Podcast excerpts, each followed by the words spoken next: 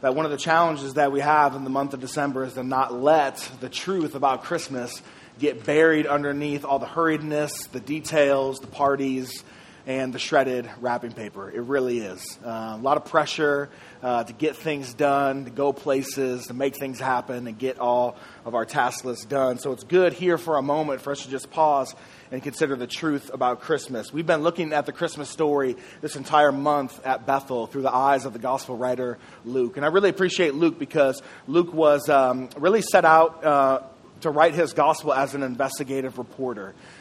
He wasn't with Jesus at the time of his earthly ministry and life, death, and resurrection. He came to Christ a little bit later, but really was a learned man in his day, a physician. And he wrote really to take almost like a, Anderson Cooper approach to the story of Jesus. And what he writes down is historical record. And so the passage we're going to look at today is we're going to see how a group of shepherds respond to the news that they're given about this newborn baby and how they interact with the truth about this revealed baby to them. So follow along as I read from Luke chapter 2, 15 to 20. It says this: "When the angels went away from them into heaven, the shepherds said to one another, 'Let us go over to Bethlehem and see this thing that has happened, which the Lord has made known to us.' And they went with haste and found Mary and Joseph and the baby lying in a manger. And when they saw it, they made known the saying that had told them concerning this child." So they told Mary and Joseph everything the angels told them. "And all who heard it wondered at what the shepherds told them. But Mary treasured up all these things and pondering them in her heart. And the shepherds returned, glorifying and praising God for all they had heard and seen as it had been told them." I want to talk about the birth of Jesus and what it meant for those who are kind of like involved in the scene here. Because what it means for them, it means for us. Okay, these people that are involved here, Mary, Joseph, the shepherds, they are average, ordinary people just like you and I. And so what the truth of this newborn baby meant for them, it means for us as well. And I want to draw out three simple thoughts from these 6 short verses as it relates to the truth of this newborn baby. And my thoughts are this: revelation, grace, and wonder. Revelation, grace, and wonder. The truth about this newborn baby is a revealed truth, it's a gracious truth, and it's a truth that produces wonder and worship. So first, revelation. When I say revelation, I'm not talking about the book of Revelation. I'm not here to talk to you guys about the apocalypse on Christmas Eve. I'm talking about this idea of the truth being revealed to these shepherds. The first thing I want to point out is that these shepherds did not discover this baby on their own. It was revealed to them, right? So right before this scene, we see how the shepherds get in on the truth of this baby. And you guys know, a lot of you guys know the story, but for those of you that aren't familiar, here we got just some blue collar, right, swing shift guys working midnights. They're shepherds watching their flocks by night, and they're just pretty content to just finish out their night, earn their paycheck for the day, and to go back to their families. They're just trying to get through it, and all of a sudden an angel shows up out of nowhere and tells them about a baby that was just born in Bethlehem, the city of David, right? And the angel comes, and they're freaked out right away. And every time an angel shows up, we see a soiling of the garments, a fear is struck in the hearts of those who see angels, and the angels say, "Hey, fear not, I bring you good news of great joy. For unto you this day is born a child, a baby, who is what? Christ the Lord, a Savior." And so we see here that the angel comes to these shepherds and they reveal the truth to them. They were just content to finish out their day. God was the one who initiated these shepherds, right? And the angels reveal the identity of this baby. And it's not just any kind of baby, right? And I get all of our babies are cute and we love to put pictures of them on our Facebook and our Instagram, and every baby is special, no doubt. I have an 11-month-old at home. But no one's like this baby, right? The angels say that this baby is a Savior. He's Christ the Lord. This baby's arrival has been anticipated for years, written about for years. Prophets of old have spoken of this Christ child that is to come, this Messiah. And anybody who had been paying attention to the scriptures back then would have been anticipating this day for years. This is the anticipated Christ. This baby is the Lord as well. He is God in human flesh. This is no average, ordinary human. We see that in Christ, two natures, God and man, merge in the person of Jesus. And we see what this baby's come to do. The angel calls him a Savior. He has come to rescue us from our sins. But notice what's happening here. The angels are revealing this to the shepherds. They're revealing this truth to them. The shepherds did not stumble upon the truth of who this baby is by chance. They were not already in the process of searching for this baby, right? They were not they did not discover this through intense research and study. This is just some blue collar guys. They're not your library types, right? They're just in the middle of a work night. This truth was revealed to them. And look at what their response was.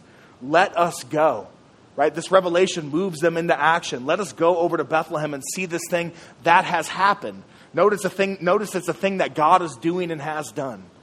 Let us go and see this thing that has happened, which the Lord has what? Made known to us. Let's go see this thing that God is doing and has done and has revealed to us. And their response here, these shepherds' response, please see this, is a beautiful picture of how God saves us and includes us in his saving activity. The salvation that God provides for us and how we come to know, interact with, and believe that truth is a work that God does. It's not a work of man. Notice that it is God who's doing the primary work here. Every single time, like the angel comes and tells Mary what God's doing. You're about to be pregnant with a baby. An angel comes to Zechariah and tells Zechariah what's about to happen. This is something God's doing. And the angel comes to the shepherds and lets them know. This is a work of God in the world, not a work of man. And all these characters that are involved here in the birth narrative of Jesus are really just kind of witnesses. They're almost just kind of along for the ride. Look at Mary, for example. Even though she's the one that carried this baby and gave birth to Jesus, even she's just kind of wrapped up and just kind of consumed with what's going on. Right? What's her response after the shepherds come? Like they come and they're like, hey, God told us while we were in working midnights that this baby came. And so we came to look out for it. And here you are. And Mary's like, my goodness, what is God doing? Right? She's pondering all these things in her heart. She's just kind of treasuring what's happening around her. This is happening to Mary, right? This is happening to her and around her. God is doing this work. Even Mary, along with these shepherds, realized that the work of God is much bigger than anything she or they have just accomplished, even as amazing as childbirth is. God is the one who has come to earth in Christ. That's God's plan. That's God's design. He's the one that designed that God should become a man. It was his plan to grow up and die on a cross for the sins of the world. That's his design. That's his plan. And it was his design for this Jesus to rise 3 days later in victory over our greatest enemies as humans, of sin, Satan, and death. This is his plan, his idea, his work, and his truth. And because of this, it needs to be revealed. It needs to be revealed. It can't be discovered. So I want to ask you here this afternoon, has God revealed this to you? Has God done this work in your life? Has God come to you in a similar way as these shepherds and has revealed the truth about this baby? Have you heard and have you seen what God has done through Jesus coming as a baby, living a sinless life, dying for us on a cross, rising again as a victor over sin and death? Has God revealed to you your need for Jesus? And maybe you were like me when I was 20 years old, just like these shepherds, content with just finishing out their workday. I was content with just continuing in my sin and my ignorance, but God came to me like these shepherds and revealed the truth about this baby to me and showed me my need. Has God done that to you? Has God done that for you? This is not something we stumble upon. God is purposeful and intentional in all of our lives. He is sovereign in all of our lives, just like he is in the world with the story of Jesus. He's intentional in our lives to reveal the truth of Jesus. And you know what? Maybe right now is this moment for you. Maybe right now is a shepherd moment for you. You came in here with a friend, a family, a neighbor, a co-worker. Maybe you've never heard the story of Jesus. Maybe you were content, just like these shepherds, to kind of just have a nice Christmas Eve and get on to a party. And now some bearded pastor guy's up here telling you about the story of Jesus. Is this your shepherd moment? I just want to encourage you. God is reaching out to you right now with the truth of Jesus. Stop. Pause. Pay attention. Don't waste this moment and consider Jesus. The next thing I want to point out is that the truth of this newborn baby is a truth that's a gracious truth, right? Let's talk about this idea of grace. Notice who God lets in on this little secret. Like, notice who is here when this Savior King enters the world. It's a group of shepherds, right? I mean, these guys are just some blue-collar, working-class, average Joe types, right? Nobody special, nobody important, nobody royal, nobody famous, right? Literally some no-names, like their names aren't even mentioned. It just says shepherds, right? They're no-names. And there's no descriptions here about their faith or the quality of their spiritual lives, how often they attended church at the temple, how much money they gave, right? There's no description of that. It's just some guys working a shift as shepherds. It's also worth noting also the couple that God chose to parent this newborn king, right? Consider Mary and Joseph. Who are they? It's just a teenager and a carpenter in a podunk town, right? In Israel. I mean, these are the people that God chose, right, to reveal this truth to, right? A couple of newlyweds from an obscure, rural, poor town in the Middle East. I know we've been focusing mostly on the shepherds. Just look around at who's here for God's grand entrance into the world. A bunch of nobodies, not a single noteworthy person. And you know what I see in this? I see grace. Grace, by definition, is unearned. It's unearned. This baby has come for the nobodies of this world. And as a nobody, I'm glad for that. This baby has come for the least of us, the last of us, the little among us, the obscure, the insignificant. These shepherds are sinners and nobodies like you and I. The revealing of this truth to the shepherds was not their consolation prize for living good lives. There wasn't anything special about them that God wanted to reward. This is his gracious choice to reveal and to include some nobodies in his salvation. And I just want us to just consider that for us. Isn't this our situation, right? Who are we? Who among us is great and awesome and wonderful that we've earned the love of God? Who among us is great and awesome and holy and so spiritual that we've earned the favor of God? That his hands have been tied to reveal this truth to us and include us in on this good news. Who are any of us? And is this not good news? Just looking at who God includes. Looking at who's here tonight. It's good news to hear that God has come to earth. And the ones he's decided to associate himself are some newlyweds and some shepherds. That's good news.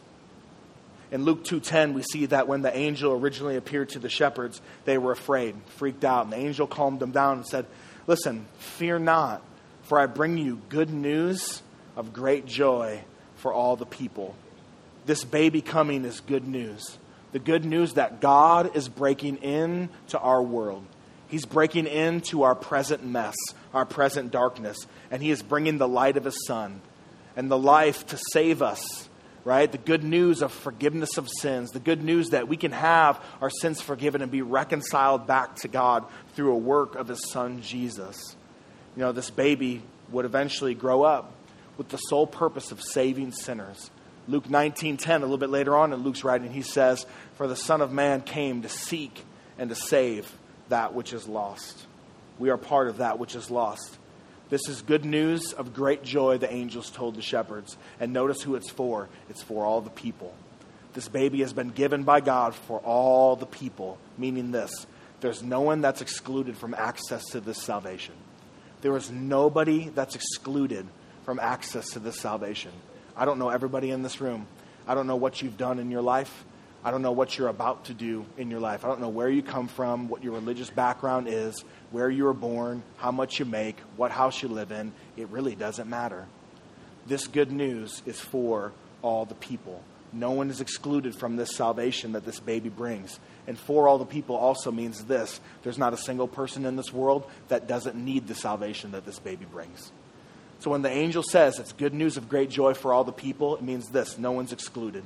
We're all sinners in need of Christ, and there's not a single person who doesn't need what this baby has to offer.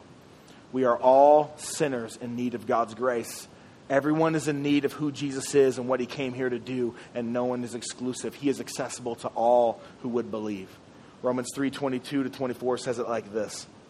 We are made right with God by placing our faith in Jesus Christ, and this is true for everyone who believes, no matter who we are. For everyone has sinned. We all fall short of God's glorious standard, yet God freely and graciously declares that we are righteous. He did this how? Through Christ Jesus, when he freed us from the penalty of our sins. This is the good news of Christmas. And like all good news, it demands a response. And the shepherds we see, and Mary also, really in this story display the only response you can have when you meet Jesus. Wonder and worship. And here's my last one, wonder. Look at their response in verse 17. It says this, "And when they saw it, they made known the saying that had been told them concerning this child." We're talking about the shepherds there. "And all who heard it wondered at what the shepherds told them. But Mary treasured up all these things, pondering them in her heart. And the shepherds returned, glorifying and praising God for all they had heard and seen as it had been told them." Look at the response by all the people here. All who heard it wondered. Mary treasured up, right? The sense of joy and treasure in her heart. She treasured up all these things, pondering them in her heart, thinking and considering and replaying the events in her mind. Look, notice the shepherds. They return glorifying and praising God. What's the response? What's the response in these average, ordinary people here who come to know who this Jesus is and get included in the grace of God? What's their response? Wonder, worship, pause, stop, considering. There's a stopping, there's a pausing, there's a pondering, there's a reflecting, there's a treasuring in the heart. You know, there's not many things in our busy culture that cause us to just stop, pause, enjoy, and rejoice, is there? There's not many things that just cause us to just stop for a minute. In fact, if you're like me, you spend most of your days running around like a crazed person, right? Between work, kids, details, tasks, and life in general, we rarely stop. We're always going. We're always doing. We're always busy about in our lives, in our minds, in our hearts, constantly and always busy. The truth about Christmas and the truth about this newborn son beg us to do something different than that. They beg us to do something different than run around like crazed, busy people in heart, hands. It calls us to do something different than run ragged in life. It demands that we stop, that we pause, that we consider, that we reflect on the truth and the events of the life, death, and resurrection of Jesus. And that we believe and that we trust in this Jesus. And like these shepherds, after we hear and trust in this good news, what does it do? It produces great joy. What did they leave doing? They leave glorifying and praising God. It leaves us, after we hear the truth and embrace the truth of Jesus, it leaves us in wonder and it leaves us in worship. When Jesus was on the cross, right before he died, he cried out three words. And it's this. It is finished.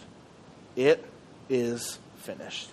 And the it that Jesus referred to before he died was the work necessary to save sinners.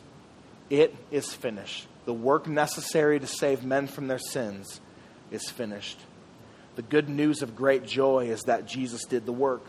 And since the work is done, it means there's no more work left to do. The only thing left to do after seeing and hearing about the message and the truth of Jesus is to believe, rejoice, and rest in the finished work of Christ. This is the truth of Christmas. Please hear me. If you don't hear anything else, please hear this. God does not want to run you into the ground with rules, tasks, laws, and religious performance. He does not want to run you into the ground and grind out your joy through deeds, laws, and religious performance. The truth about Jesus is that he came to accomplish our salvation so that we can have life, so that we can have freedom, so that we can rest and wonder and worship the God who came and entered our world and entered our mess to save us from our sins. And my prayer is that for all of us, regardless of where we are in life, maybe you're considering this truth for the first time, or maybe you're like me, you've been at this Christian thing for about 14 years, and it's so easy for you to just forget how magnificent this son, this baby, this Jesus in this work is. And in your mind and your heart, it's easy to shift away from that and to forget the amazing grace that God has brought in his son. And so my prayer is that all of us, regardless of where we are in life, will know this son, will trust this son, and will worship this son. Pray with me. God, thank you for this moment, a time to pause and stop and consider. God, oftentimes you're reaching out to us in our lives, but we're so busy and we're so hurried and in heart and in mind that we don't have the ability to hear you. So thank you for moments like this that cause us to stop and consider. And I pray for my friends that have come here tonight. I pray that they might consider this son, believer and unbeliever alike, seeker and doubter alike. I pray that they'd consider this son and they would come to see that God has done something amazing, and that this baby is for all of us, for any of us. There's nobody here that's excluded from access to this son. He has come for all the people. And there's nobody here tonight that doesn't need what this son brings. And may we, like Mary and these shepherds, just watch what you've done, consider it, trust in it, and may it produce joy in us this Christmas season and throughout the rest of our days. In Jesus' name, amen.